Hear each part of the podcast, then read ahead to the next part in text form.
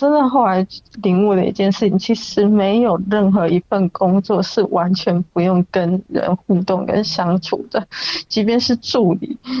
还是要面对。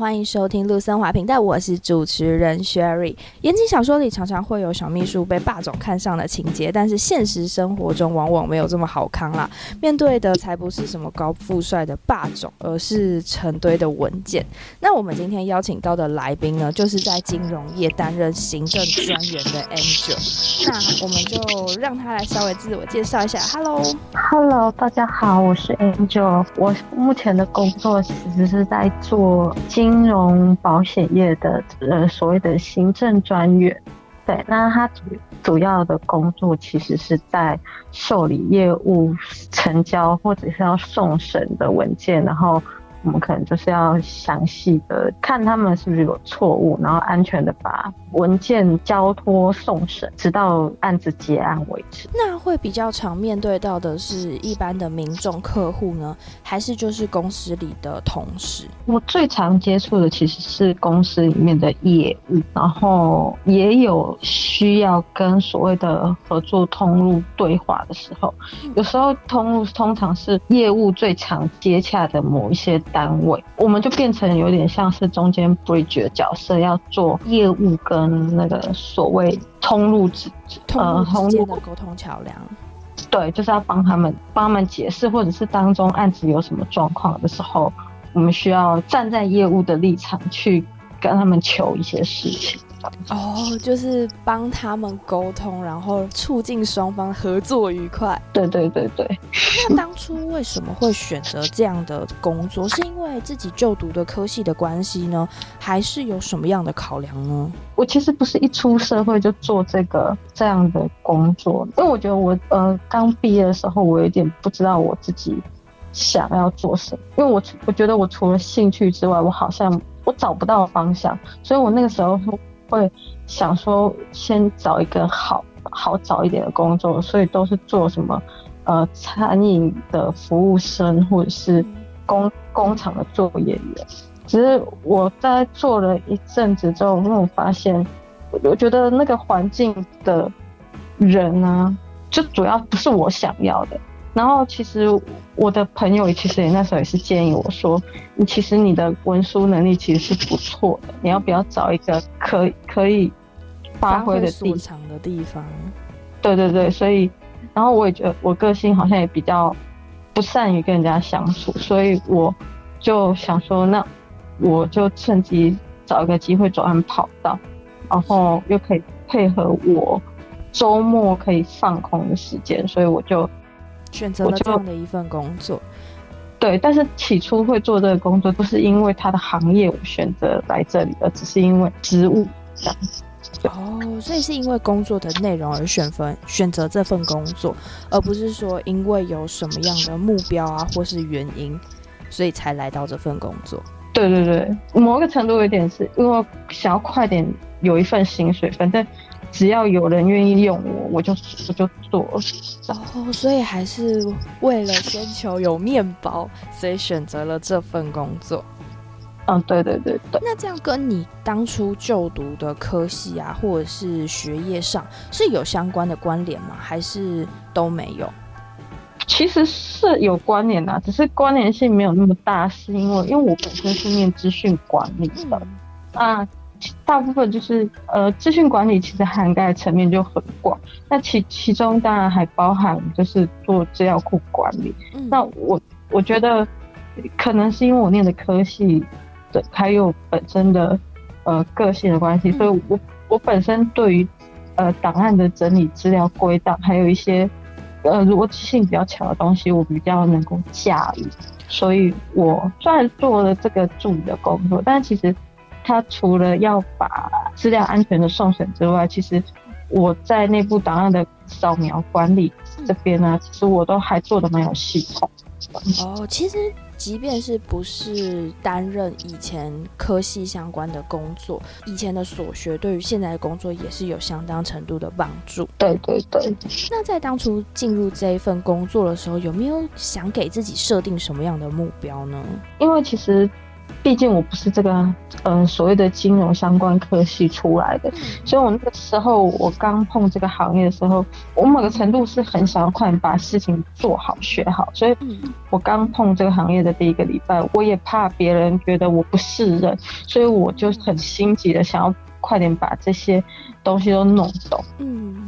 应该说也还蛮感谢，就是那阵子在。教我的那个大姐也都还蛮有耐心的，所以我也就真的如愿，就是很快的就把这些东西弄懂。对，然后原本是想说，因为其实我的工作之路一直以来都没有很顺利，所以我单纯的想说，如果我可以把这个东西完完全全的，就是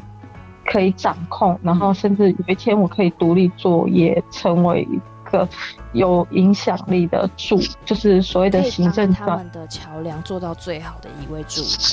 对对，然后工作经验可能可以累积个，也许是十年，我不知道。就是，对，就是我我我我目的其实也是想要累积工作经验。那现在你已经达成到第几年了？其实也才呃，真正踏入这个行业，嗯，呃，才嗯。呃两年多而已，只是我中间因为有换过公司，所以其实这间工作其实目前才刚满一年多而已。哦，所以其实也是给自己设的目标，是希望可以在这份工作维持久一点，当成一个一份工作经历。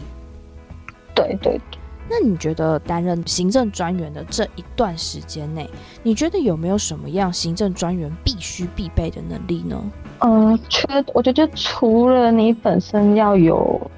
很细心，就是我我觉得你东西要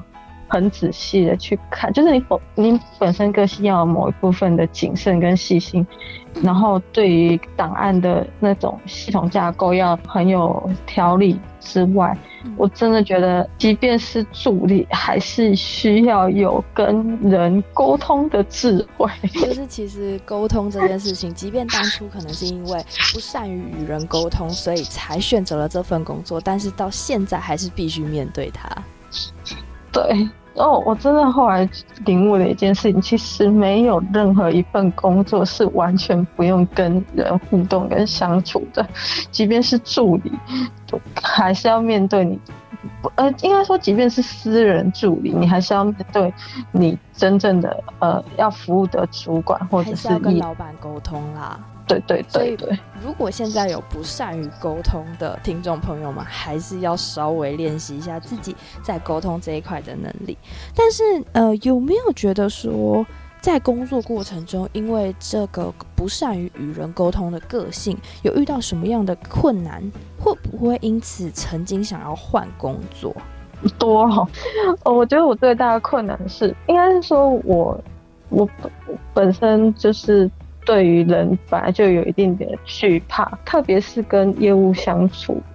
业务的个性其实都是比较比较外向一点。嗯、那其实这个个性跟我完全是两个反差。虽然是助理，可是其实助理有分很多种。我的角色比较像是呃公司的助理，所以其实虽然我还是在服务这些业务，但是蛮多时候我真正的真正的老板是我的公司，而不是那些业务。但是业务的时候会把我当成是私人助理在用的时候，或者是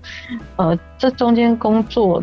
认知还有界限的问题一旦出来的时候。我就我们就非常容易起冲突，我我就会觉得很无力，甚至是有时候要因为他们的要求去扮演跟合作厂商之间的沟通的时候，有一些人其实也蛮不可理喻的，那常常变夹心饼干中间的馅料的感觉，对，非常常碰到这种状况。然后为什么就是因这么多好像有一点不太能不可理喻的事情，就可能业务端啊，或者是厂商端，那为什么？原因让你继续维持这份工作？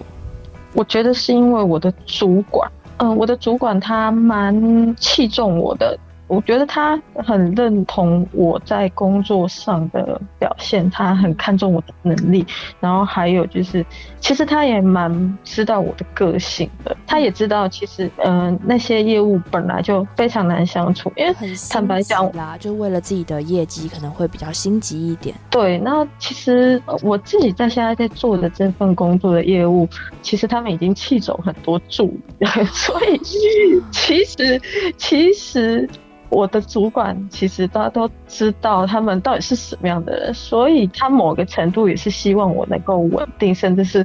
很包容我某一些些的任性。然后他也时常扮演我跟业务之间的呃，就是呃中间的桥梁。对对，然后也是因为他也常常帮我跟公司就是说话，所以我觉得我我很感谢我有那么好主管，所以他算是让我留下来的动力，这样。